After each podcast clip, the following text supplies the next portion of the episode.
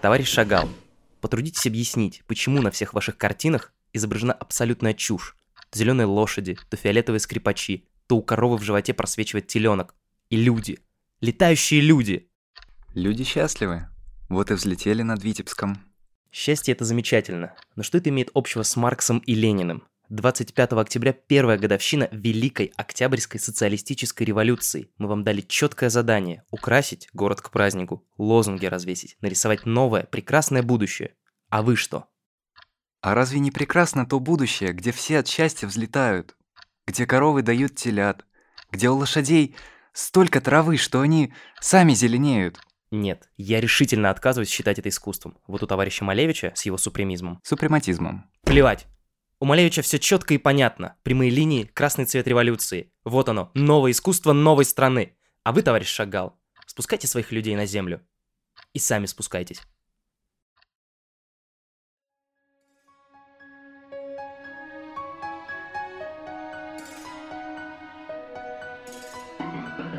Привет! Это подкаст «Руками не трогать». Путешествие по истории, науке и культуре – меня зовут Арина, я музеолог и соавтор этого подкаста. Здесь я рассказываю о зарубежных музеях.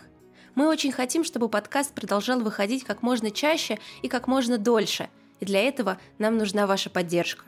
Оставьте отзыв в Apple подкастах или комментарий на Кастбоксе и в группе студии «Поток» ВКонтакте. А еще лучше делитесь выпуском с друзьями и в социальных сетях. Каждый отзыв мы читаем всей командой, и это вдохновляет нас продолжать создавать этот проект. Сегодня мы с вами перенесемся в Республику Беларусь, в дом, где свое детство провел один из самых необычных художников 20 века – Марк Захарович Шагал. Все цитаты, которые вы сегодня услышите в этом выпуске, взяты из его автобиографии «Моя жизнь» и из книги Беллы Шагал «Горящие огни».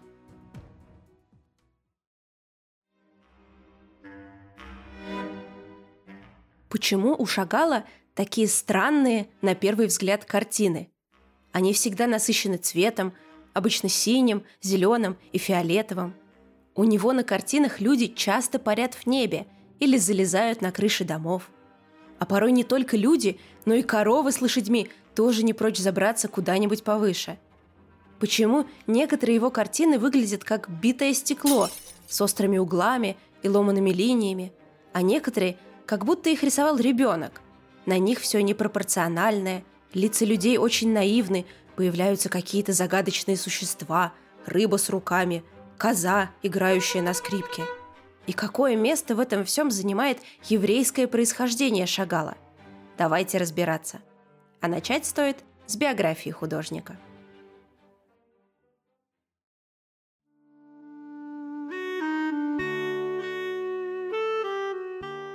Марк Шагал родился 6 июля, по старому стилю 24 июня 1887 года. При рождении мальчика назвали Мовша, по отчеству Хацкелевич, пока мать, Фейга Ита, рожала своего первенца, в бедном еврейском квартале, где жили родители Марка, вспыхнул пожар. Мать и младенца вместе с кроватью перенесли в безопасное место, на другой конец города – это рождение посреди бушующего пламени можно считать очень символичным. Жизнь художника точно не будет спокойной и размеренной. Родители будущего художника были простыми людьми. Отец – грузчик у торговца селедкой, мать держала бакалейную лавку. Дед по отцовской линии был учителем в Хедере, школе для еврейских мальчиков. Дед по материнской – мясником. Именно от деда, который всегда разговаривал с коровами перед убоем и мог в разгар праздника Суккот забраться на крышу дома и грызть морковку, Марк и унаследовал свою чудинку. Мой грустный и веселый город. Ребенком, несмышленышем, глядел я на тебя с нашего порога, и ты весь открывался мне. Если мешал забор, я вставал на приступочку. Если и так было не видно, залезал на крышу. А что, туда и дед забирался. И смотрел на тебя, сколько хотел. Но шли годы. Никуда не денешься. Пора взрослеть и делаться как все.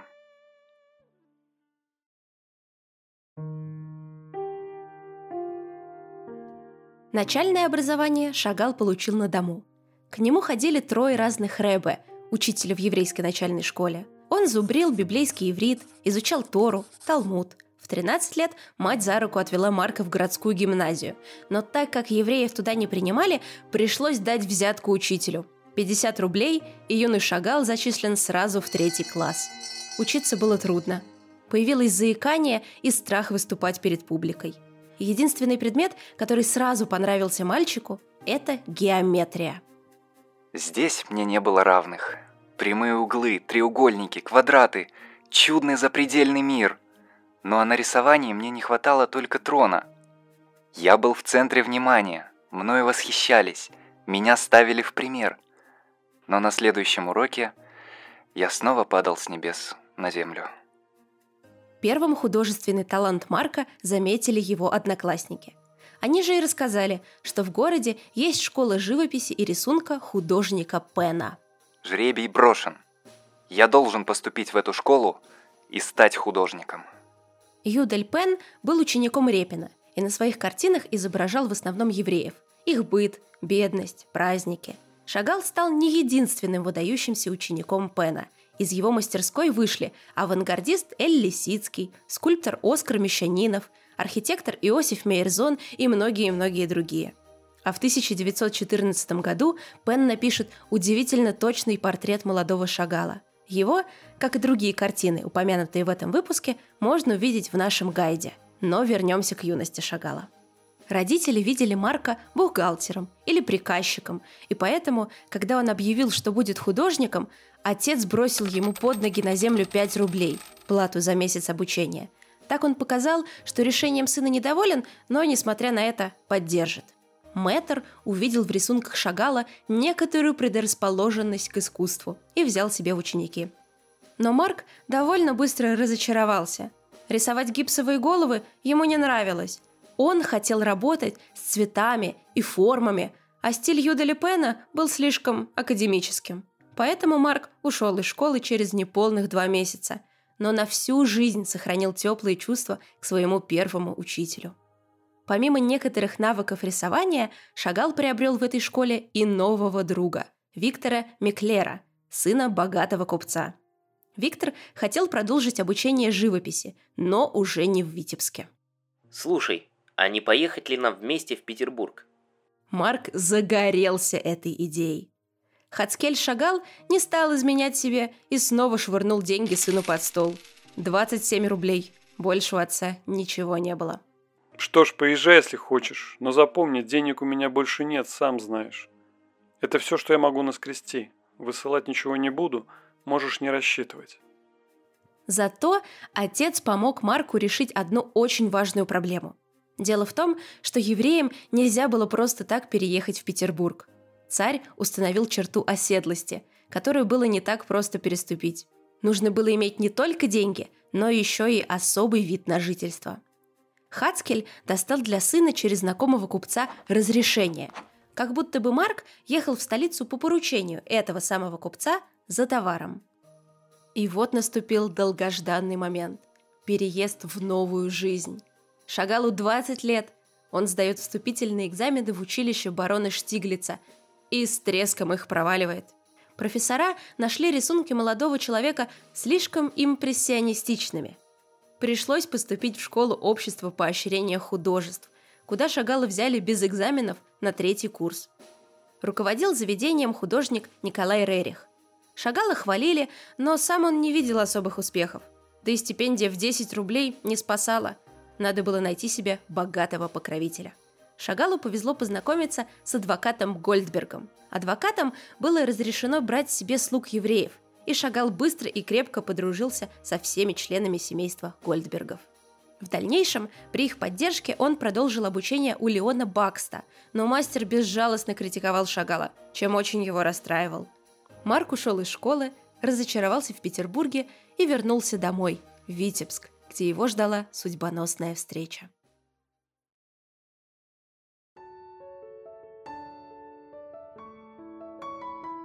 Благодаря Виктору Миклеру Шагал не только переехал в Петербург, но и вошел там в круг молодой интеллигенции, увлеченной искусством. Там он познакомился с Теей Брахман. Их сплотил родной для обоих Витебск. Тея была смешливой, легкой в общении и не боялась позировать Шагалу обнаженной – Они продолжили встречаться и в Витебске, и их отношения постепенно развивались, пока однажды в гости к Тее не зашла ее подруга Белла Розенфельд. И Шагал тут же влюбился. Так сильно, так крепко, и эту любовь к Белле он принесет до конца своей жизни. С ней, не с Теей, а с ней должен быть я, вдруг озаряет меня. Она молчит, я тоже. Она смотрит. Ее глаза – я тоже. Как будто мы давным-давно знакомы, и она знает обо мне все. Мое детство, мою теперешнюю жизнь и что со мной будет. Как будто всегда наблюдала за мной. Была где-то рядом, хотя я видел ее в первый раз. И я понял, это моя жена. На бледном лице сияют глаза, большие, выпуклые, черные. Это мои глаза, моя душа. Тея вмиг стала чужой и безразличной. Я вошел в новый дом, и он стал моим навсегда. У Беллы же новое знакомство вызвало смятение в душе. Ее и пугал, и привлекал этот странный, кудрявый юноша, так внезапно появившийся в ее судьбе. Что же будет? Добром это не кончится.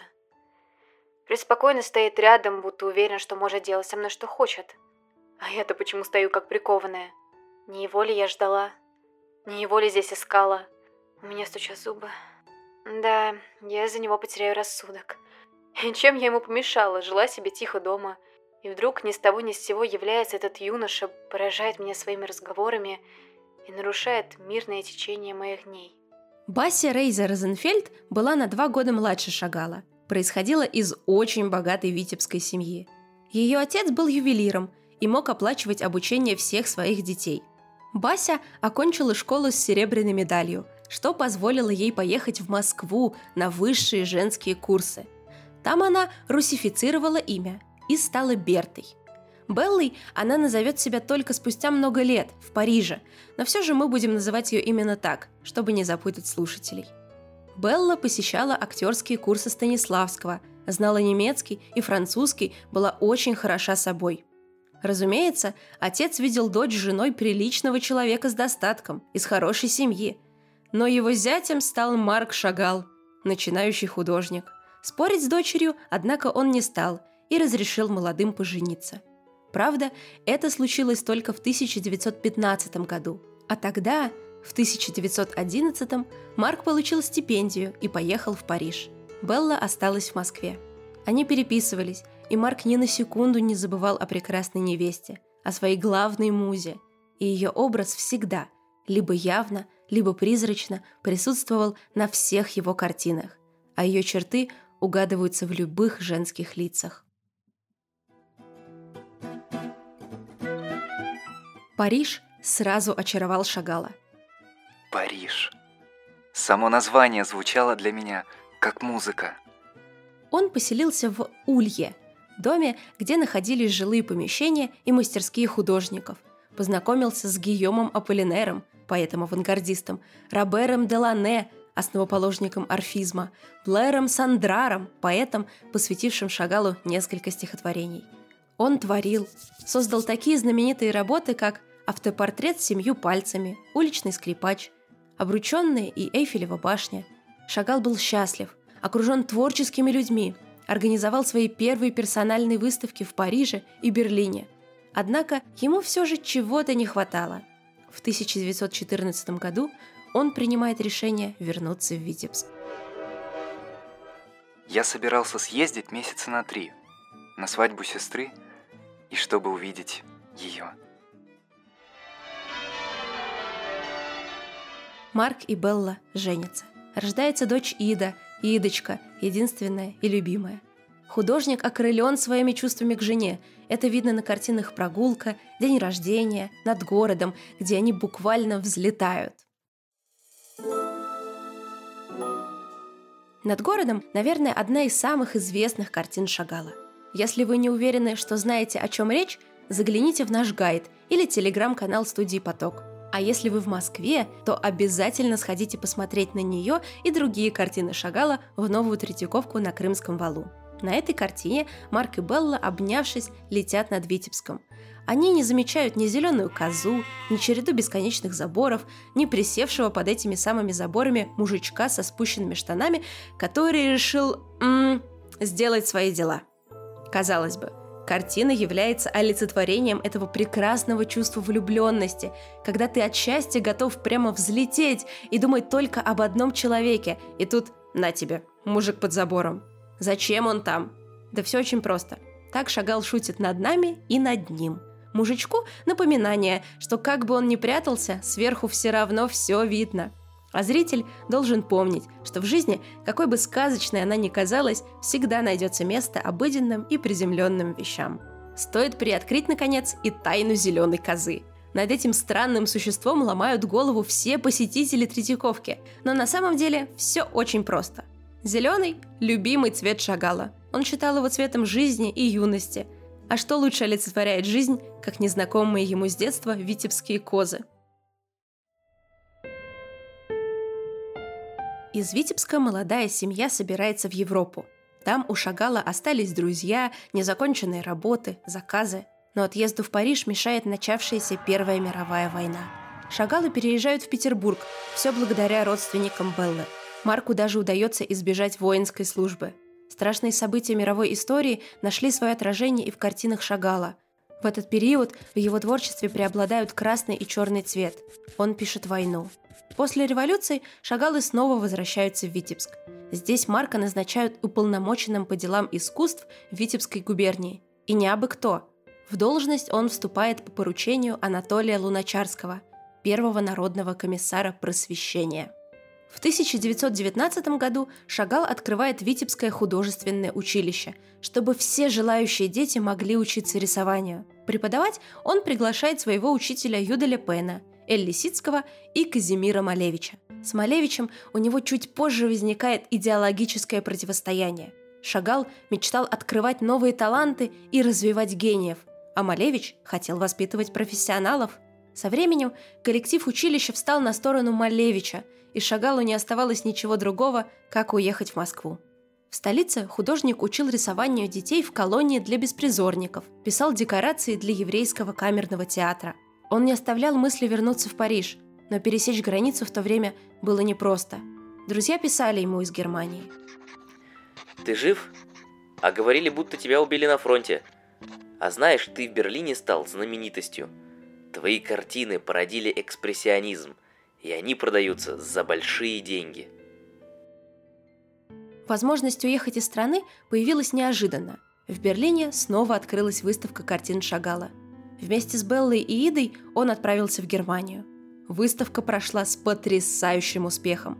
На всех европейских языках начали выпускаться каталоги его картин. Теперь Марк Шагал – мировая знаменитость. Семья переезжает в Париж, где Марк начинает интересоваться афортами. Афорты – это вид специальной гравюры на металле. В этой технике он создает иллюстрации к мертвым душам Гоголя по заказу Амбруаза Валлара, французского маршана, торговца произведениями искусства – и иллюстрации к своей автобиографии «Моя жизнь». Обычно автобиографии пишутся в конце жизни, в зрелом возрасте, но Шагал и здесь решил нарушить все правила. И свою книгу написал, когда ему было 35 лет.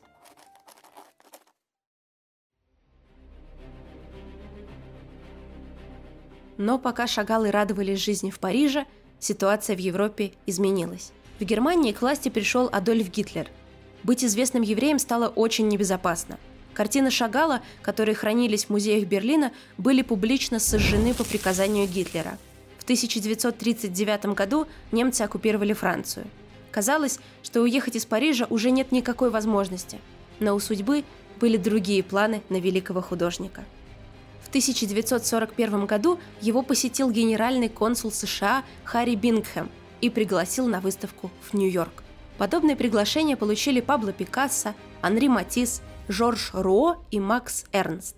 Это было за полгода до начала войны. Марк Шагал не понимал своевременности этого приглашения до тех пор, пока на территории Франции не вступили в силу антисемитские законы. 7 мая 1941 года художнику с семьей удалось уехать в Мадрид, а затем в Лиссабон, где их ожидал корабль в Америку. Эта страна, такая большая и неизведанная, пугало Шагала. Он все спрашивал. А есть ли в Америке коровы? К тому же он не знал английского. Однако его быстро приняли в свой круг знаменитые живописцы. Жорж Брак, Сальвадор Дали, Осип Цаткин, Марсель Дюшан. Все они объединились вокруг Пьера Матисса, сына известного французского импрессиониста, который вскоре организовал выставку «Художники в изгнании». Шагал не мог перестать думать о родине, терзаемой войной. Его творчество в этот период жизни пропитано тоской по Франции, по Витебску. Утешением стала его работа над декорациями к балету «Алеко». А затем, в конце августа 1944 Шагал и Белла слышат по радио новость об освобождении Парижа. Они торопятся вернуться, но судьба наносит Шагалу непоправимый удар. За несколько дней до отъезда в Париж у Беллы начинается сильный жар – и она буквально сгорает на руках у мужа. Когда Белла ушла из жизни, 2 сентября 1944 года, в 6 часов вечера, громыхнула грозовая буря, и непрерывный дождь излился на землю. В глазах моих потемнело. Шагал 9 месяцев не мог взять в руки кисть. Справиться с горем помогла Ида – Вместе отец и дочь разбирали дневники и заметки Беллы, чтобы выпустить книгу ее мемуаров «Горящие огни». Забегая вперед, отмечу, что Шагал влюбится еще два раза, женится один раз, но Белла всегда будет у него на первом месте, в мыслях и на полотнах. Вирджиния Хаггард появилась в его жизни как сиделка и добоялась, что отец в депрессии может с собой что-нибудь сделать, и наняла Вирджинию – она была красивой женщиной, внешне чем-то напоминала недавно ушедшую жену, и рабочие отношения быстро переросли в романтические. Вирджиния родила Шагалу сына Давида, или Дэвида на американский манер. Его назвали в честь любимого брата Шагала. Новая возлюбленная смогла вдохнуть в жизнь в художника. Он снова принялся писать картины. Семья вернулась во Францию. Но, прожив с Шагалом в неофициальном браке 7 лет, Вирджиния ушла от него к фотографу. Ида, снова видя плачевное состояние отца, сводит его с Валентиной Бродской, владелицей лондонского салона мод. Между ними вспыхивает страсть, и они женятся уже спустя несколько месяцев после знакомства. Что я? Я скромный еврейский художник. Вот Валентина Георгиевна, она дочь фабриканта Бродского, сахарозаводчика. Знали бы мои родители, на ком я женился. Они бы порадовались. Валентина или Вава, как ее называли близкие, оказала большое влияние на карьеру Шагала. Если Белла была его музой, то Вава стала скорее менеджером. Она создала Шагалу идеальные условия для работы, оградив его от всего и от всех, кто мог его отвлекать. В результате Марк все реже видел Иду. Также Вава была категорически против любых упоминаний о Вирджинии и Дэвиде и даже проверяла переписку мужа. Шагал писал, что стал узником, но эта тюрьма ему нравилась. Каждый день он мог спокойно работать в мастерской, а работа делала его счастливым. В этот период он снова возвращается к ярким краскам, а еще к библейской тематике. Выходит Библия с его иллюстрациями, которые он создавал десятилетиями. Всего Шагал сделал 105 афортов и ряд цветных иллюстраций. Он расписал плафон Парижской оперы, занимался витражами, вместе с живущим по соседству Пабло Пикассо увлекся керамикой, в 1973 году по приглашению Министерства культуры Советского Союза Шагал посетил Ленинград и Москву, но от предложения посетить Витебск отказался. Возможно, он хотел помнить свой родной город таким, каким видел его в последний раз. Маленьким, уютным, с чередой бесконечных заборов и бродящих по улочкам коз. Шагал продолжал плодотворно работать до последних дней. В 1977 году он был удостоен высшей награды Франции – Большого Креста Почетного Легиона, а его картины еще при жизни выставлялись в Лувре. Шагал всю жизнь писал летающих людей и сам как будто все время где-то парил. Так он и ушел в полете. 28 марта 1985 года 98-летний Шагал сел в лифт, чтобы подняться на второй этаж в своем доме в Сен-Поль-де-Ванс. Во время подъема его сердце остановилось. Все, чего я хотел, не стоять слишком близко к величайшим в мире мастерам, таким как Рембрандт, Эль Греко, Тинторетто и другие. Мне казалось, Я должен быть по духу ближе к нашим отцам и дедам. Быть жизненно значимым, как они. Слиться с их печальными душами, с их морщинами, спрятаться в складках их одежд, среди их вздохов и тревог, горестей и таких редких радостей.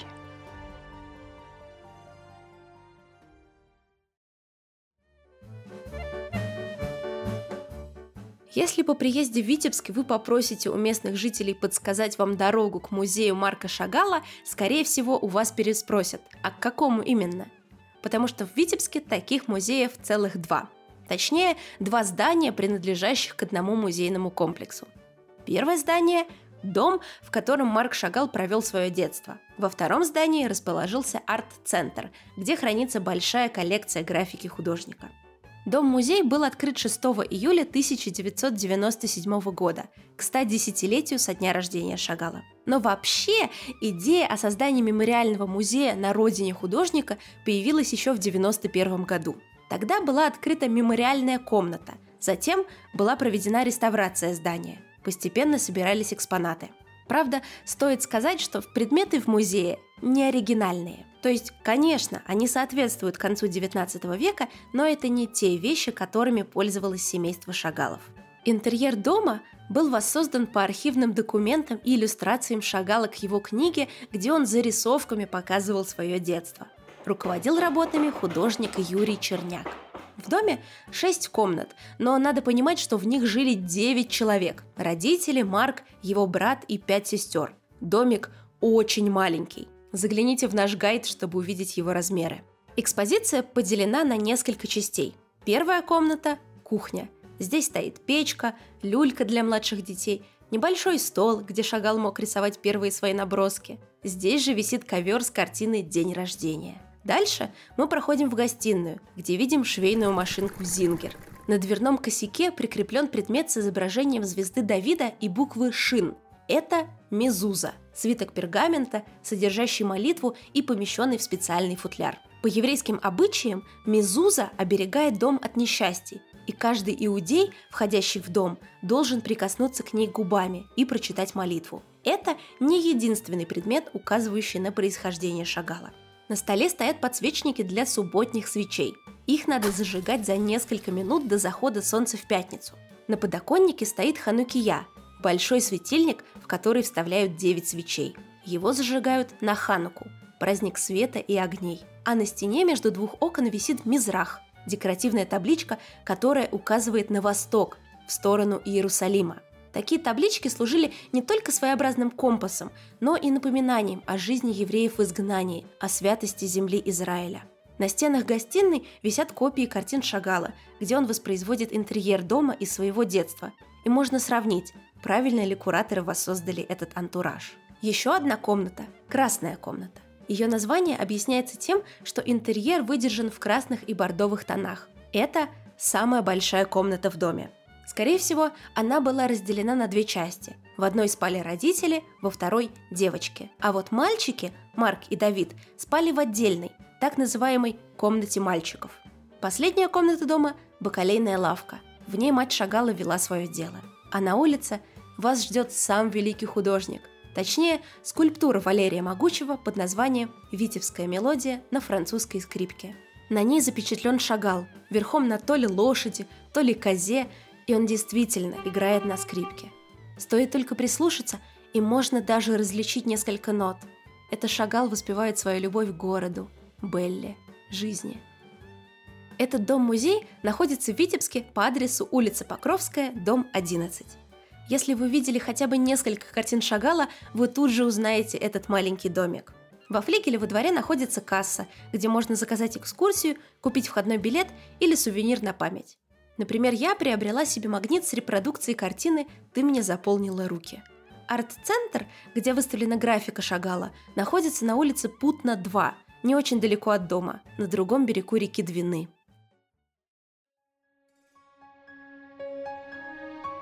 Это был подкаст «Руками не трогать». Спасибо, что послушали нас.